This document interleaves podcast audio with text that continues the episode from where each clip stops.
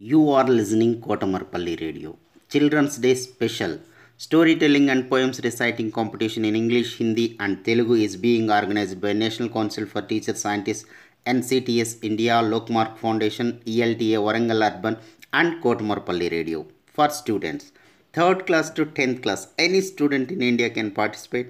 Last date 8th November 2020. Further information contact Mrs. Umarani through email cdays2020 at gmail.com cdays2020 at gmail.com don't forget to enroll My name is J. Anjali.